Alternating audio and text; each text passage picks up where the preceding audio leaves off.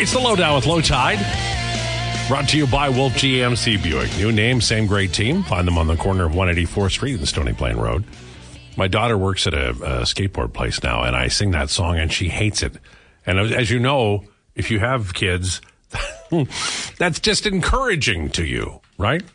So, I don't. I'm surprised how many lyrics I know from that song. It's got to be 20 years old and there's stuff going on in my brain that remembers that. I don't know why. Sean Keeler joins us now from Denver Post to talk a little bit about the Broncos. Two wins in a row. Uh, are we? Is this a resurgence of the team of the quarterback? What's going on over there? Oh, uh, yeah. I, I, from where we were a month ago, yeah, it's. I don't think it's a resurgence. It's a it's a surgence. There's no coming from nowhere. I, uh, you have to be somewhere to come back to somewhere. I, I think they're getting somewhere. Now, I think in hindsight, and we've had the bye and some time to kind of reflect on this. Patrick Mahomes was sick. Okay, hey, two things. Patrick Mahomes was sick. Taylor Swift didn't come to Denver. The Chiefs lose all their. It's like Aquaman out of water. They lose. You know, they lose all their power. Um, so there, it, it's not an asterisk, but it is worth noting, and I think you're going to get a better taste of what the Broncos really are uh, against another alleged AFC contender. I say alleged, given the way they've played away from home in the in the Bills. I think I think this game were in Denver would be a little different than what it's going to end up being because it's in Buffalo tonight. So I shouldn't I shouldn't cross off Broncos will make a take a quarterback with their high pick. That that's still going to happen. Uh I wouldn't cross it off. I would put it in pencil. Okay. If you're going to cross anything, I think the next six weeks, you know, this is a, a no duh take. It's it's it's a really interesting six weeks and a really more interesting five after this one. I think sixty percent of ta- of town here, uh, and certainly along the front range, is kind of marked tonight as an L. I think three three and six looks very much on the table. Uh, I think the, the what they ultimately decide to do QB wise, or at least I should say high pick wise, assuming they have one, is going to be down somewhat to what Russ looks like in these next five games against five beatable air quotes uh, opponents, more so than the Bills will be at home. I think. What about Jerry Jeudy? Where where where is he going, and what's happening with him, and will it happen in Denver? I, I think he's staying here for the course of this season.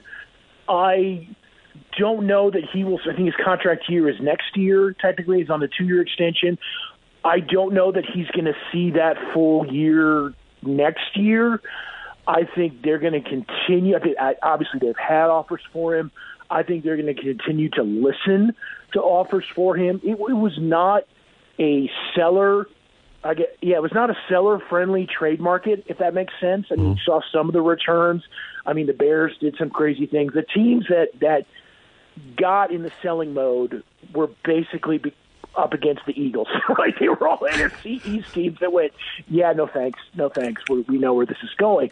Uh, I'm not sure the Broncos are in any better shape than than say the Commanders and the Giants are, relatively speaking, when you do the math. But they didn't like what was there for Jeudy. But I think they're going to keep putting those guys out there until they feel they give them cause uh, not to. And again, that's going to be something interesting to look for these next five weeks too, because I think it really, you know, a month ago we thought, oh, they're going to break this up. Please break this up. I think you know, you have two wins now. What changes at three and five?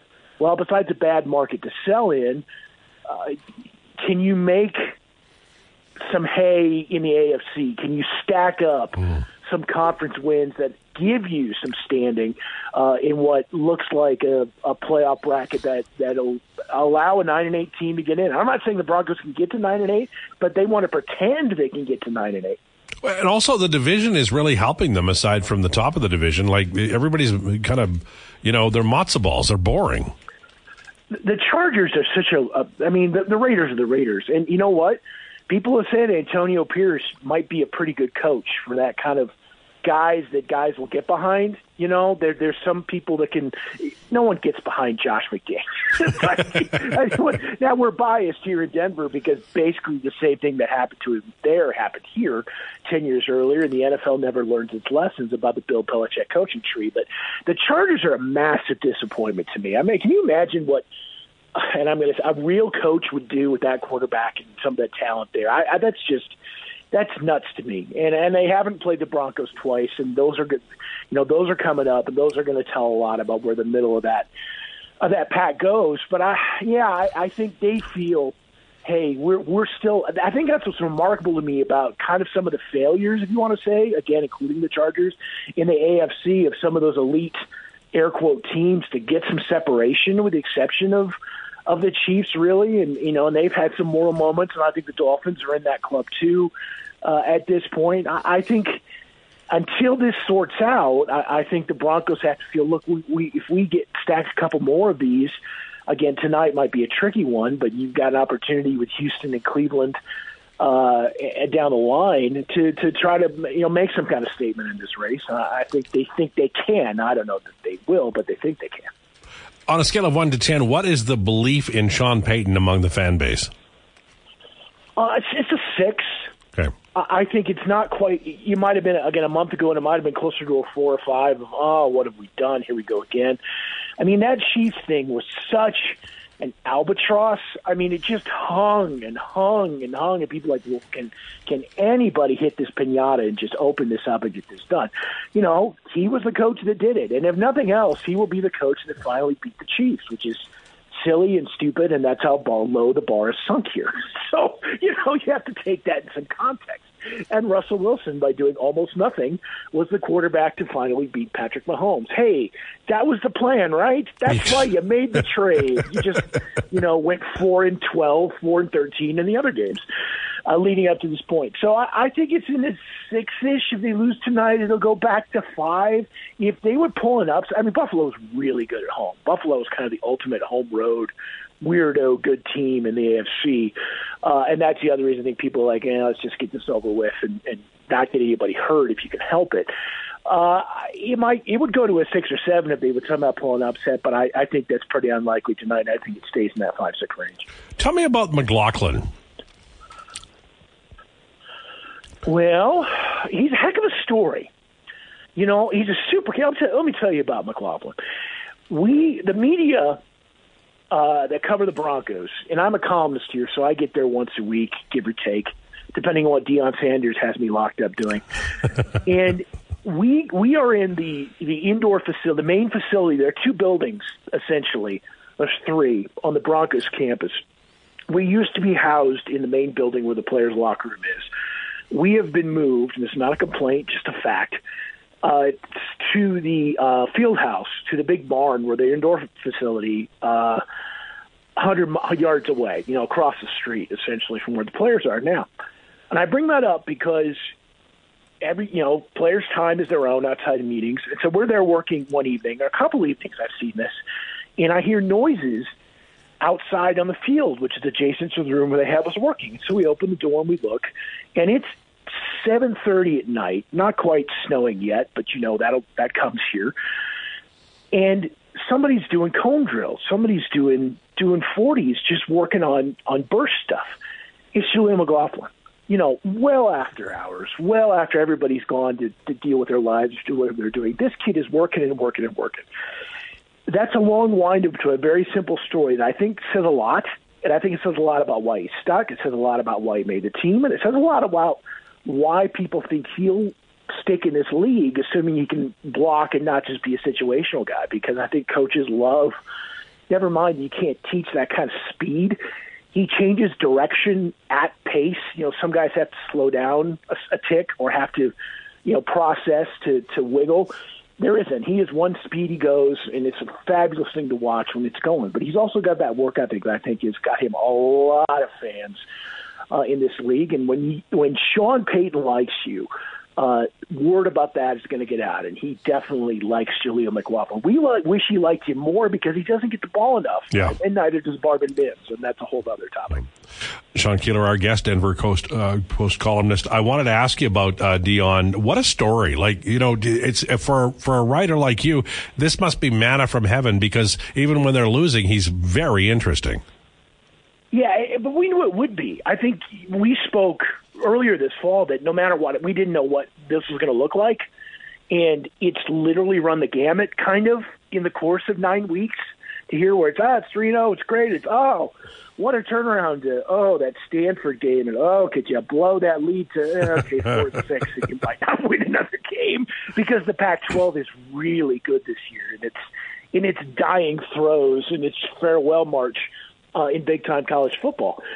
So yeah, I, I, I you count your blessings. Sometimes you get yelled at, like I, I did by him last Tuesday. Although he's fine, he's prime is prime. I, th- there are issues with coverage and access and his view of the world versus ours, but he's always been fairly professional with me. He's been fairly professional with most of the local guys. He just hasn't been super revealing or super. Uh, you know, we get a we get you know an hour a week with him, and that's about it. Um, you know, it's limited, but it's cordial. It's a heck of a story. It's going to be a heck of a story. Uh, you know, obviously the question here today locally is because a bunch of jobs came open. We're into firing season now. It came a little later than it normally does. And, you know, the big time one at Texas A&M, they go, oh, you know, because they have more money. You know, they pretty much print money down at College Station. So they're like, oh, well, they'll go buy buy Deion Sanders out, which they could, and I'm sure part of him wouldn't mind that. But there are two things to keep in mind with Prime, and one of the reasons he's still here and will be here next year, I would think, at least at least next year, is a uh, his kids can't transfer with him immediately, and he has to take everybody with him. It's a package deal. That won't happen with the NCAA under rules. Um, he can't take Travis Hunter with. Uh, he, know, everyone has to file a waiver, and there's going to have to be lawyers involved to make what happen happen. And two, he wants control, and Colorado gave him not so much a blank check because they can't outbid SEC schools, but they gave him a pretty uh, blank easel, if you like. And A and M is not, you know, there's a reason he didn't take an SEC job uh, because Auburn and A and M don't give you a blank easel. You have to, you know, hang out with the sugar daddies, and you yeah. have to hang out with this booster and do this for this booster. And you know this, and this has not changed. Prime does what Prime wants. Prime does not do what a booster tells him and that would be very, very different at a big place. So I'm, you know, next year maybe uh, Buffs fans can get worried. I'm not sure. You know, no matter what ESPN or anybody tries to tell you, I'm not sure I'd worry about the next month. Sean Keeler, thank you. Appreciate it. Take care up there. See you. All right. There you go. Sean Keeler, Denver Post columnist, dad, husband, drummer, dog lover. I endorse all of those. I can't drum worth, you know, anything. You know, I was listening the last time you played Into the Groove by Madonna. I was listening to the drum track on that. Wow, it kicks ass. Well, I was going to say, if he's a drummer, he must have really appreciated Skater Boy because they come in hard with that one. Yeah, they do. I, I played, went as long as I could. I mean, I don't know how long we went on that. Oh, we could have gone a couple more minutes. No one would have minded. I don't know why that's such a catchy little tune, but it is. You know, grown man like me singing Skater Boy out the window is a little embarrassing. We don't appreciate Avril Lavigne the way we should. You know, you're right. She's a Canadian treasure. She's totally. Great. You know, she'd have oh. to be among the, the like the iconic women. Oh, uh, for sure. Her and Celine Dion, and then everybody else. That's the list. Well, wait a minute. There's Joni Mitchell. There's, you know. I said what I said. Her and Celine Dion, and then everybody else. That's oh the list. my. God. That's how. That's how big okay. they are. That's not an indictment on the rest of the wonderful Canadian singers. Text us have. at uh, one eight three three four zero one fourteen forty. We're going to make a list of great Canadian women talent, musical talent. And I mean, we haven't even mentioned Alanis Morissette, which we should be condemned and shot for not doing that right off the hop. But you got to have her in there. You got to have Joni Mitchell and in there. Come on now. I said what I said. I know you did, and you should. You know, mm-hmm. eternal damnation awaits you, sir. There, there are levels to this. Like Corey Anderson once said, "There's levels to this." Yeah. And, and their level you, it's above. the lowest level, the closest to the furnace. I hope you enjoy it. Okay, Jason Gregor is on the way. This is the lowdown with Lowetide on Sports 1440. 119. This is the lowdown, brought to you by Wolf GMC Buick. Corner of 184th Street and Stony Plain Road. Hello to Doug and to Mary. So we have Joni Mitchell, Celine Dion, Shania Twain, Alanis Morissette, Sarah McLachlan, we didn't mention. We have to mention Sarah McLachlan, Avril Lavigne, uh, Carly Rae Jepsen, Nelly Furtado, um, Anne Murray, k.d. lang, Alessia Cara, remember that? That was uh, uh, she was very popular. Cara, I yeah. think it is. Alannah uh, Myles, uh, Black Velvet, right? That was the big one. Um, Sass Jordan, Jann Arden. Anybody else? Anybody we miss? So there's a couple. That's what I'm Oh yeah, great music. A, you know what? What a country. Well, just- we just- damn right. We haven't even mentioned Luba, who I love. We just siphon talent. Shirley Eikhard. I mean, I'm getting you know a little obscure, but Yeah, we've done okay. We've done okay. Patricia Dahlquist, Charity Brown. Is is Jason coming in or Yes, he he he will be shortly. Do you want me to run out and grab? him? no? No, Okay. no. Let's let's see him, how long it takes him to, you know, get here. All right. If you give me the if you give me our secret signal, Declan I'll head out. Declan killing it with the music today. He is. I think uh, Anne Murray got her first break on Don Messer's Jam- Jamboree. I remember her from there was a summer show called Sing Along Jubilee, and um, oh, there was a songwriter on that. Uh, Gene MacLellan was on that, I believe, as well, and he wrote like Snowbird and a couple of others. So. So there you go. Terri Clark, you bet. Amanda Marshall, you bet. Lowetide sounds like a guy who enjoys a good Benny Hill chase. Damn right. Good music, too. Benny Hill. New glasses, Jason Gregor? Yeah. Got to ask you something. I've known you for a long time. Mm-hmm. And uh, you're a smart guy. I'm just going to tell you that in terms of broadcaster, in terms of how you present yourself, your business model. You're you're a bright guy, and you don't you don't misstep anything. So I know you thought this through on the bet. So, no, I didn't. Now I didn't. There was there was the stoop was like an. I've made some dumb decisions in my life, but never one that will last this long. okay. Yeah. No, no. It was it was a. It was dumb. It was basically Al. I was like the Edmonton Oilers, self-destructive. like it's true. Like, But the honesty that is flowing from you is pretty impressive. like it was just. I am. I honestly. It's rather annoying. I'm not. I can't even lie. Like I know the the audience thinks it's great and it's funny and that's awesome, but um, yeah, no, I'm not happy about it. Well, I, I I'm not going to pretend here. I'm not going to get on the microphone and be like, you know what, everything's great, Al. This is awesome. This is a chance for me to really see, you know, my follicles uh, flourish. No, no, that's not it at all. Well, I was in my 30s and I punched a hole in the wall when the Mark Messier trade went down, and that was very immature. So Okay. I think even though we grow up, we still have that in was us. see that like a, a spur of the moment dumb. Like to me, the dumb decision was saying it originally, but then I just should have let it go, Right. and uh, I didn't. But um, still, Al, how, But if how, do, how do you go- lose to the Sharks? Seriously, I don't care. Like you know what? Every time I see San Jose play, did you see the goal that Guda scored last Yeah, night? I did. Like, come on, you lost to that team. God. I, I, I sort of knew they were in trouble and you were in trouble when the Sharks hung around. No, yeah. You know, like that's the first sign. And then the worst part was Nugent Hopkins scores late, and then they get a power play, and I'm like, oh, you know, maybe it's one of those times with it.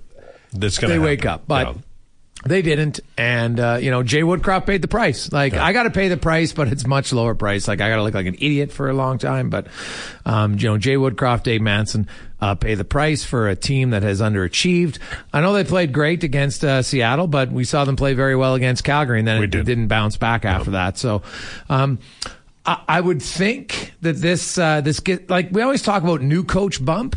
New coach bump might be one side. I also think there's old coach guilt. Yeah. that, that that's part of it as well, right? Like th- this team when the season began, Jay Woodcroft had the second most wins in the NHL since he was hired. Yeah. Right? Like I don't think he became an idiot overnight, No. and uh, you know I don't believe he lost the room whatsoever. Um, he had to pay the price for it, and like you can't keep doing this as an organization, right? And there's lots of like I get the optics. I have people texting me. I have people who aren't even sports fans asking me like, "What's going on? Why is like why are they bringing in Paul Coffey? He's an like he's an assistant coach, but he's also the advisor to the owner. Now I fir- I'll be surprised, Al, if he remains an assistant coach the entire full season Right. and um, Mark Stuart's on the on the squad, right? He's got some experience. Maybe they'll- maybe Knoblauch will you know take some time, figure out, hey, you know what, I need this, I need that, whatever. Um, I, I think Coffey's here to observe, but also to, there's you know to say, hey, like maybe there is an issue in the room, and the only way you're really going to know it is if you're in the room all the time. You can never fully know unless you're there and you're on the bench in game. Scale one to ten. Coffee is GM. Possible. I guess it's possible. Um, I, I'd be a little surprised. Okay. Right. Um, but again, I'm surprised that he's an assistant coach. So would I be shocked, Al? No, I would not. I've seen how this organization, some of the decisions they've made over time. Nothing, nothing would shock me. Right. Like Daryl Katz is the owner. So let's make no no mistake here. The owner is well aware of everything that's going on. The owner is, has a history of being impatient, like a lot of owners in pro sports. And mm-hmm. sometimes part of the job is the CEO or the, the GM, depending on the, you know, the president, whatever title it is. So a lot of it at times is talking your owner down from spur of the moment decisions, Very much. right? That's just what it is. So I don't, you know, we'll see what goes on here. Like the owners are a better team than the record states. Yes. But they're deserving of their record. I think two things can happen. They have played, they have not played well enough to win.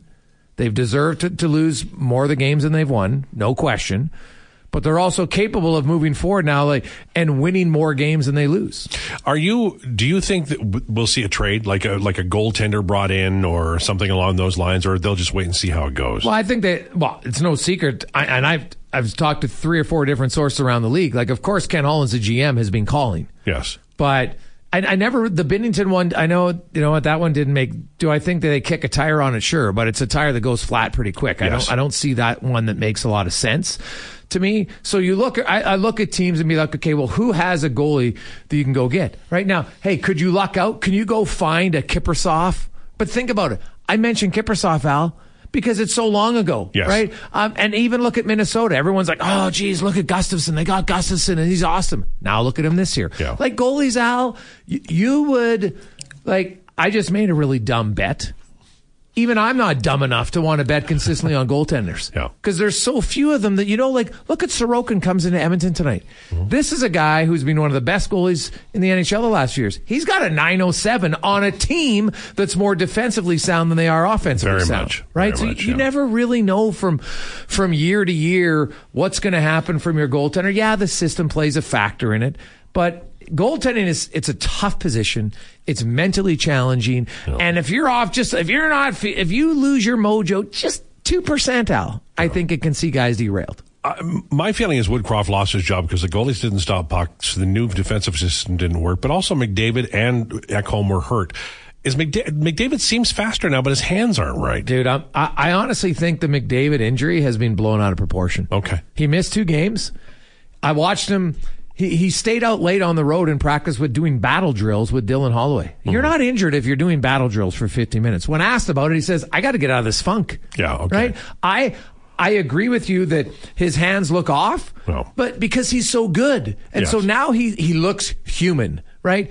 He's 130th when the game starts tonight in scoring. What the? You know what? 130th? Like, come on now. So, yeah, McDavid's got to play better. Draisaitl's got to play better. I know that sometimes people never want to say your best player's got to play better, but come on. He's 130th in the league. He's got the most minutes per game of the forwards. He's not getting, it's not like a lack of opportunity.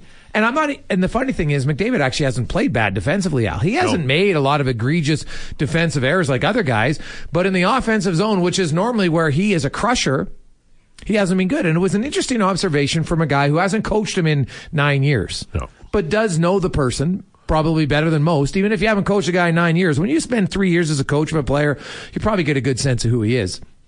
And I, I thought his observation, he being Kris Knoblauch yesterday, was interesting. He says, guys just got to get back to having fun. Like there's a lot of pressure. And I think, well, the, the, the, the captain's skate was this great idea, Al.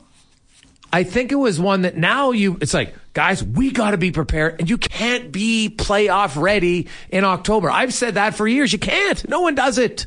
You can't maintain it all year long. It's just mentally too draining. And so then the, the losses pile up and now all of a sudden it's worse. Oh my God, we brought everybody together. It's not working. And geez, now I got to try and, you know, all of a sudden passes that he makes look easy aren't being easy. And maybe now he, he- he hesitates. But yeah, you watch here, Al, like eventually, and I'm not saying it's Kris Knoblauch.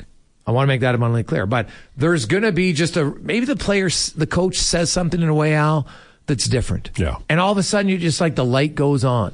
And the light should never have gone off when you're that skilled. But even the best players in the game, can, can get into funks, and McDavid's in one, and, and Draisaitl is in a different funk. Like his body language has been terrible lately. He's got to get into a better funk. They're clearly frustrated. They both admitted it, so I, I respect that.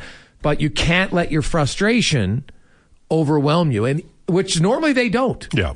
But right now they have. Yeah. Yeah. Um, switching gears, I, I, I'm. I'll be honest. I'm not excited about this Grey Cup. I don't know why. I guess I thought Toronto would be there, but I, I just, I, you know, ordinarily I can get up for like because Winnipeg is an interesting team, but the, you know, and I give the Alouettes credit. But uh, how, how do you feel about this Grey Cup matchup? You know what? The Grey Cup. I love the Grey Cup. Me so, too. um, I've covered it many times. Uh, in being in the city, it's great. It's fun. You know, yeah, Montreal's not the sexy choice for sure. No. But hey, give Jason Maas credit, man. Yeah. Look at the, many people in this city. Jason Maas, a terrible coach. He can't coach. He's too emotional. Really? Was he a little bit emotional at times? Yes. Was that the bane of his existence? No. So hey, give him credit. I'll give Danny Maciocia credit too. Like Yes. the Oh, GM yeah. of the team, like their their team's good. No. You know, they're the underdog, no question. Like they're going in against a team that's been in the Grey Cup now four in a row. They've they lost two, won two, and lost one. Like I could, they could be the Patriots, win three out of four, right? Yeah. It, it wouldn't be a surprise to me at all. And in fact, you know, I, right now, without even looking at the injury charts or anything, I'm picking Winnipeg. Yes, right. me too. How could I not? Like, but upsets happen, which are great. So. Um, but I think Winnipeg's going to win. Maybe it's because it's a team four years in a row that's in and out. Maybe that lowers the uh, excitement uh, for you somewhat. Um, Toronto not being there, I, it would have been. I know it's it's no offense to Montreal, but yeah, I if Toronto, it's Toronto would have been great. Yeah, I Yeah. think it's probably a bigger draw because they were sixteen and two. Yes. but you know the Argos are basically the eighty nine Elks or Eskimos, right? Yeah. That's remember, they were sixteen and two and didn't get out of the didn't get to the Grey Cup. I talked to Stu Hill about that, and he said it's the most frustrating game he was ever in. He said it still bothered him like 20 years Oh, later. because No. you knew you wasted, and that's what's tough about football is you have one game in a seven game series. Al, you can have a crap game and still win the series. Yeah. It's impossible in football. He told me that in the fourth quarter, the Rough Riders players were like laughing at them because they knew they'd look past them and they were losing and they couldn't get it back and it was over. And, you know, for professional athletes, that is really tough to take. Yeah. And there it was. Um, It's like me looking in the mirror for the next six months, Al. It's tough to take. you know what though? I gotta say, I kudos to you for the attitude and the, the, the honesty about it. You know, good, good job. Oh well, that's wonderful. Yeah, no. Uh, I, uh, but I appreciate that, Al. Uh, the one thing I want to say uh, today, um, I, I, I'm, I'm a big. I read lots of books on psychology and different things, and th- there's a few things that really impress. And I'm not one who normally gets super impressed by press conferences, mm-hmm. right? You're just like, but th- there's been a few things that I've liked from Kris Knoblauch already in a few days. Number one, I like any man who's in touch with his emotional side. I think it's very important. For the longest time in society, it was ridiculously talked about that men were never supposed to be emotional. I actually think you're stronger when you can be in touch with your emotions. Yeah. Right. Um, I don't know sure if you saw his press conference or not. At I the very end, you know, it, yeah. Speck had asked him just kind of like about the people that helped him get here, and he got pretty choked up, Yeah. right? And uh, you know, obviously about his wife, it's emotional for him leaving his family. Like you follow your dream, but then you know you want your family to be there with you when you do it, right? So they won't be right away. His kids are in school, and you know maybe I don't know what does it. They come after Christmas or anything like Yeah. I don't know the age of his kids. Or if your kids are in high school, man, you're you're not just going to uproot them in high school. That's a very tough thing to do. So I, I like that, but there's a few things. He goes, I'm not reinventing the wheel here. No. This is how we're going to play. And oh, by the way, Al, you know what they're going to play? They're going to play zone defense. Oh, good. Don't, don't, no, no. Here's the thing. This, this garbage excuse. I think the fact that everyone's like, "Oh yeah, the system didn't work." The system's fine. I agree. It's not even hard. No. Execute the system, players. Thank you. Simple like this. Garbage one oh the Woodcroft. Give me a break. Like these are NHL players. Do you think it's that difficult to learn a zone system? Think about it. You have your own little quadrant on the ice. Yeah. So I got to stay in an eight foot radius, pretty much. Now, give her. I'm, I'm obviously I'm you know hyper hyperbole there a little bit, but you're it's it's a little bit easier. It's simplified. Yeah. If the guys want to do it, it's a commitment to doing it. And head on a swivel. It's it always simple. has to be. You, Right. You've got to move around. It's that simple. And oh, by the way, no system you've ever been coached in the history will be like, hey guys, let's vacate the slot. Yeah. Or hey, let's just let them run free through the neutral zone. So execute better players. Um, he also talked about how He'll bring in new things as the season goes. It's not going to be uh, everything right away. Um, he feels the team's better with McDavid Draisaitl split up, so he put him on separate lines. But then he openly talked about the challenge of, hey, they got a lot of minutes, so sometimes you want to play them together. Yeah. Which, just be honest, he gave, I thought, very thoughtful answers, explaining things in detail, wasn't afraid to say, hey, this is how I'm going to play. We're going to play a zone system. Oh my God, the other teams know we're playing zone now. Like, no, that, none of that stuff's happening here. So I think, you know, I'm curious. I think Knoblauch inherits a very good situation, similar to Jay Woodcroft, right? Jay Woodcroft, when he took over the Oilers, they weren't void of talent. No. They weren't playing well. And sadly, Al, it's basically the exact same thing. The only difference is now it's 20 months later. Yeah. Um, his mannerisms and his presentation and the way he looks reminded me a little bit of Lloyd Braun. Did he say serenity now at all? No, no. Uh, well, Al, he hasn't coached a game yet, right? Let's uh, let's get a mic on him in the game when all of a sudden you're like, oh, did we just take a high risk play that had no chance of succeeding? Oh God, here we go. Yeah. And that was the one thing that stood out from Coffey. The one thing to me he talked about. All I want to talk with our defenseman is play the odds where you are on the ice. Yeah.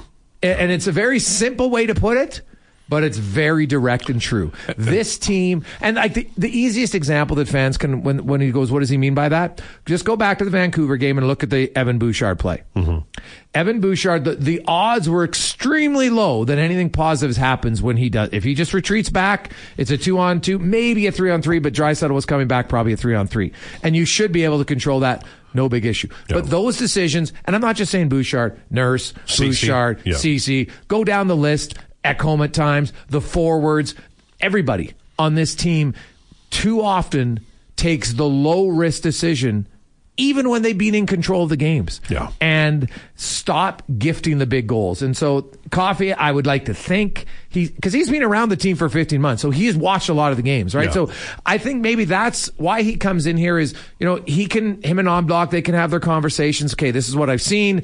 I guarantee you'll be like, the number one thing is guys, stop it. And then Will they hold him accountable, Al? Yeah. And I know that people are like, well, what does that mean? Like, you're going to bench McDavid? Of course not. I'm not bench McDavid's actually the one guy I haven't really seen make any defensive miscues. His offense has, has disappeared by his standards. Right. Right. And I expect it to come back. That's like if I had things on a list of things I'd worry about, McDavid finding his offense wouldn't even be on the list. Yeah. Because I think it's going to Well, happen. he's got a five point game out there somewhere. But when you see those big errors, you know, and, and it won't, if it happens tonight, I don't think the coach does it in one game because that's the only time he's seen it. Mm-hmm. But look at Johnny Gaudreau in Columbus. Look at Jonathan Huberdeau in Chicago. Look at uh, Damon Severson in Columbus. Look at like there's lots of guys around the league. JT Miller with Rick Tocchet. Good players. That doesn't mean they're shrinking violets, but you have to hold them accountable if the same mistakes keep repeating yeah. themselves. What's coming up on the show? We will. Uh, hey, we'll hear from uh, from Knoblauch and and more on that. Al, obviously a deep dive. We'll go to the, the Islanders. We'll uh, we'll join. Also, Al, a, a, a book that is coming out that I think you will appreciate. Uh, talking about uh, some of the best enforcers of uh, of all Oh, time. So that's going to come out at uh, at three twenty. We'll be talking about that. Uh, Terry Ryan will join us live on set from uh, Shores. He can't do the full two hours because they're uh, they're in filming, but he's got a little bit of a break. So uh, Can he will- give you some uh, plot twists? well, a little bit, but obviously he doesn't want to give up too much. Right, okay. But um, he did make, you know, and sadly there is something reference about his hair, and I wanted to give him the middle finger after he told me about it. But yeah, Wow, so there's some hair. There's some hair. Exactly, Al. It's, Yeah. it's a little too soon, I would say. too soon still. Like, geez, let the scab's not even covered over yet, and people just kind of you want to rip it off again. So, well, you know, we'll have some fun uh, uh, with that. And uh, Woodley will be by, and uh, we'll be talking goaltending. Uh, Sorokin. Uh, hey, Stuart Skinner had a decent game, but guess did. what, Al? He didn't have to get, you know, he wasn't in a shooting gallery. Four high dangers. That's it. Crazy how that works. Yeah. Thanks, Jason. And then you and you know what though? To his credit, he made a high danger save early in the game out, which. I've said for months. At some point, your goalie has to make a key save, and he did in that game. Yeah, good stuff. Thank you, Jason. Jason Gregor coming up at 2 o'clock today. On the way, it's Mama MMA with our friend Declan. This is the Lowdown with Lowetide on Sports 1440. Lowdown with Lowetide on Sports 1440. That's the most immature thing I'll do this year. But I really wanted to hear that song. We've written our wrongs, and it was done as it was oh, supposed to be. So I'm glad we're here. I'm glad you called me because you know what? You were giving me some death eyes, and I did not get it at all. I thought it was we were like playing a joke, little. Oh, No, I was like, "What the hell?" I, I, you know, I genuinely look forward to that. So I thank you for playing it. It's and pretty impressive that I miss that I messed up the intro song to my own segment. Not something you see every day. You know what? You know, we're here now. So I, I predicted this early on in our time together because you get relaxed, right? Yes. It's just a human nature. It's like, um, you know, uh, you get comfortable with people and then they have to tell you, I, look, I'm getting my haircut. Could you, could you notice? Stuff like that. Yes, So yes. good job, good effort. And you did it and you made it right. And now it's time for Mama MMA with our friend Declan. Yes, sir. The segment that pays the bills. No, listen. All right. So I'll start off by saying UFC 295 was this past week, and obviously an incredible card. Maybe I shouldn't say obviously because it's I, I've touched on it before how niche of a sport it is, and I know it doesn't have. It has a devoted fan base, but it may not have a wide fan base. It was an incredible card. The main card was five knockout victories, three in the first round, two in the second round. I'll start things off with the main event. So the main event was Alex Pereira and Yuri Procházka. Yuri Procházka is a he's from Czechia. He is he is only 3 and 0 in the UFC, but he became the light heavyweight world champion on the back of those three fights because he was so polished outside of the outside of the UFC. He has 28 he has 29 wins, 28 of which are by stoppage, 25 of which are in the first round. He's a killer among killers. He tore his shoulder, was coming back to fight a guy named Alex Pereira who is a two division glory kickboxing champion. Alex Pereira is the former middleweight champion. His last middleweight fight, he got knocked out by Israel Adesanya, moved up a weight class, won his debut fight in the weight class against the number three guy in the world at the time, Jan Blachowicz, and was now fighting for the for the light heavyweight title. I touched on this before on our show. I touched on this when I hopped on Jason Gregor's show. But were Connor we listening? If you weren't, that's why I'm going to touch on it again Okay. some people who think they're fans of the UFC, and I say quote unquote casual fans, they're not a fan as uh, they're not as much of a fan as mixed martial arts as they are of kickboxing. Oh, I've heard you say this. Yes, and this was a fight that was bound to be a kickboxer's paradise. Now, to Yuri's credit, his easiest path to victory was to grapple Alex, and he tried. He got him down in the first round. Alex was able to get up near the near the end of the round, but for mo- for the most part, and for all intents and purposes, you knew this was going to be a fight that was going to be played out on the feet. Now, I don't want to use the word timid, but each guy was a little reserved. Each guy was well well aware of the tools that the man standing across from him had. Alex Pereira dug his calf kicks in. He he built a base early on, ca- calf kicking Yuri, took his legs out from under him, and was able to open up up top. Now the finishing sequence, and I'll get to this. Alex Pereira, for anyone who did not see, won the fight by second round knockout. The finishing sequence, he had his back against the cage. Yuri was closing in on him, and he just torqued a left hook from such a close angle. With his foot? to- no, with his hand. Okay. Left, yeah, left hook is a punch. He Okay. torqued a left Well, hook. It isn't boxing, but you know, Yeah, this is I mean, MMA. Of course, of course. No, he torqued a left hook right off the cage, barely swiveled his hips. For anyone who knows, to throw a left hook, you throw it with your hips. You turn your whole body into it. You don't throw it with your arm. You turn your whole body into it and rotate back. He barely put his hips into it and was able to drop this guy. Yuri goes down to the ground. He shoots kind of a lazy double leg. He's on his knees, what we call a panic shot. As he's panic shooting, Alex Pereira digs about seven elbows into his head. Panic shot, I know. Yes. Yeah. From there, now when I watched it initially, I thought it was maybe an early stoppage. I thought, you know what, this is a world title fight. This guy's an absolute warrior. He's a killer. Give him a chance. Give him a chance to let the fight go on. See if he can get out of there. We've seen him get out of these situations before against Glover Teixeira. So I thought maybe this was a bit of an early stoppage. On the replay, you can see when Yuri is on his knees trying to lock up the double leg, trying to get his hands locked behind behind Alex's thighs, his arms go completely limp. Hmm. And he's eating se- he's eaten at this point seven unanswered elbows from one of the scariest men on the planet. So the arms go limp. He kind of falls back into what you would think would be a pulling guard position when you pull someone into your guard, but he wasn't pulling guard. He was completely unconscious. He goes out. The commentators think it's a little quick. Everyone kind of thinks it's a little quick. The fans are booing a little bit. Yuri comes out in his post fight in the post fight interview and says, "No, that was a good stoppage. I was out." And in only seven UFC fights, Alex Pereira is a two division world champion. He was the middleweight world champion. Now he's the light heavyweight world champion. And he's already beaten four champions in his tenure. He beat Sean Strickland, Jan Blachowicz, Israel Adesanya, and now Yuri Procházka. Seven fights, two division champion, four champions beaten already. Seven uncontested elbows. Would that be a great name for a hip hop band? Oh, it'd be a great name for any band. yeah. It'd Country not so much, maybe, but you know, rock and roll too, maybe. Yeah. And I'll touch on this one as well because the co-main event was Tom Aspinall versus Sergey Pavlovich for the interim heavyweight championship of the world. Sergey Pavlovich was a guy who was 18 and 1 in his career. He had six first round knockouts coming into this fight, was the scariest contender, was getting turned down by everyone. Tom Aspinall, now credit to Sergey, he did this as well, but Tom Aspinall took this fight on two weeks notice. He was off the couch. In the post fight interviews, he said he hurt his back and couldn't even really train that much. So he took the, he took the fight on short notice against the scariest guy in the division. He came in and knocked this guy out in the first round. He took a good left hook. Sergey clipped him with a great left hook, woke Tom up a little bit.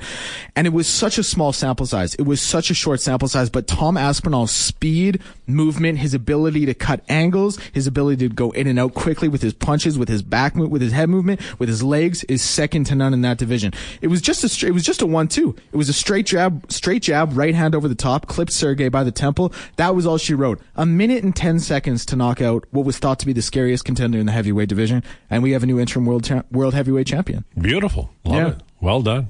What's next? What's the next uh, event? So the the one that I'm looking forward to is a boxing event. It's Shakur Stevenson versus Edwin, Edwin De Los Santos on November 16th for the vacant WBC lightweight world title. Okay. Now Shakur's going to run through this guy. It's not going to be close. It's a showcase fight for him. It's it's hey, who who do you want to fight for this It's vacant world hey. title? Yeah, it's it's it's it's a nothing fight. He's looking at, he's looking ahead It's to bigger things. Yeah, it, Right. it's it's a nothing fight. It's it's it's who can he beat up really badly on primetime television that we can get that we can build a fan base for. He's he's levels above this guy. The skill is not even comparable. He's in a different class, and he's looking ahead to the big names at lightweight after this one. Surely the Devin Haney's, the Tank Davises, the Ryan Garcias. I know Ryan's t- dabbled in 140, but he's looking to those big names. He's going to get a belt. He's going to be a world champion now in this weight class. He's already done it at super featherweight. He's going to be a world champion now at this weight class, and big fights on the horizon for one of the best pure boxers in boxing. Well done, young man. Thank you. Very good job. I'm sweating over here. well, you did you did very well. Will you shave your head for a cause, Lowetide? Actually, no. Um, my dad my grandpa, my brother, everybody in my family has um, losing hair issues. So I don't know. I don't know. Uh, nobody explained to me why. I have my suspicions. Um, but no, I won't. I, I would not shave my head because I'm afraid it won't come back. I feel like maybe I've laid on it properly all these years or something, and I don't know. I I will not do that. I don't have a lot going for me, but hair is one of them. So I will I will probably keep it. Hmm. I'm not sure what this is. Maybe you could maybe you could help me with this. This might be an MMA question. I work on my feet and developed a terrible corn. One of my farm boy friends said his dad used to freeze and treat corns. So I bought Quick Start Ether from Canadian Tire. Been spraying my corn. What what do we think that was texted to? Our show or I do think it was texted to our show, and you left out a crucial last sentence. Thought, Thought, could, thought I could give you a good laugh. So Well, I think it was just a uh, just a funny story there. Still, did you mention corn or feet a lot? No, but sometimes I, you know, maybe he just thought we needed to pick up the energy a little bit here. He wanted to get us chuckling. Maybe wanted to get us going. Could you tell me what Connor's been doing for the last two hours? He's never been in this room more than he has right now. No, listen, I wish I could tell you. There's something about it. Listen, the building is empty today. For anyone who doesn't know, we're the Right. only station here. It, it's a bit. It's it feels a little free willy over here. You know what I mean? Well, like we I don't not. I'm leaving. There's more of a thought That's what's process. happening. I'm gone. I'm saying we feel like we feel like we can do what we want a little bit today. It's the Well, inmates running the There's asylum. a big difference to- to between text doing what you earlier. want and free willy. We're not doing that. Well, I don't know. Okay, clearly you have an idea of what Connor was doing, so why do I bother? So, do we have what Jason's already told us? But do we have what's coming up on the Jason Gregor show? Yes, show? absolutely. So Robin Brownlee is going to be joining the Jason Gregor show at 220. Robin Brownlee of Oilers Nation. Cam Tate with the two minute warning going to be on at 240. Terry Ryan, Jason touched on it, not going to be able to do the full two hours today, but will still be on at uh, three o'clock. Dale Arnold, the author he was mentioning, is going to be by at 320. Andy Petrillo from CBC Sports and One Soccer at four o'clock. Butch Goring. I hope I'm pronouncing that right. It is a new name to me. but Butch Goring. Yes, you did. You did. Okay, wonderful. He'll be by at 425. Questions, of course, at 440. Spec's going to be by, be by at 5 o'clock. Kevin Woodley at 520. And then, like Jason said, some Kris Knoblauch as well. So that's what's happening on the Jason Gregor show today. Beautiful. All right. Well, we had a great day today. It, these are easy shows to do because you fire a coach and then the sports radio takes care of itself. But it was fun and I enjoyed it very much. Thank you so much. Jason Gregor on the way. Uh, right now it's time for a sports update.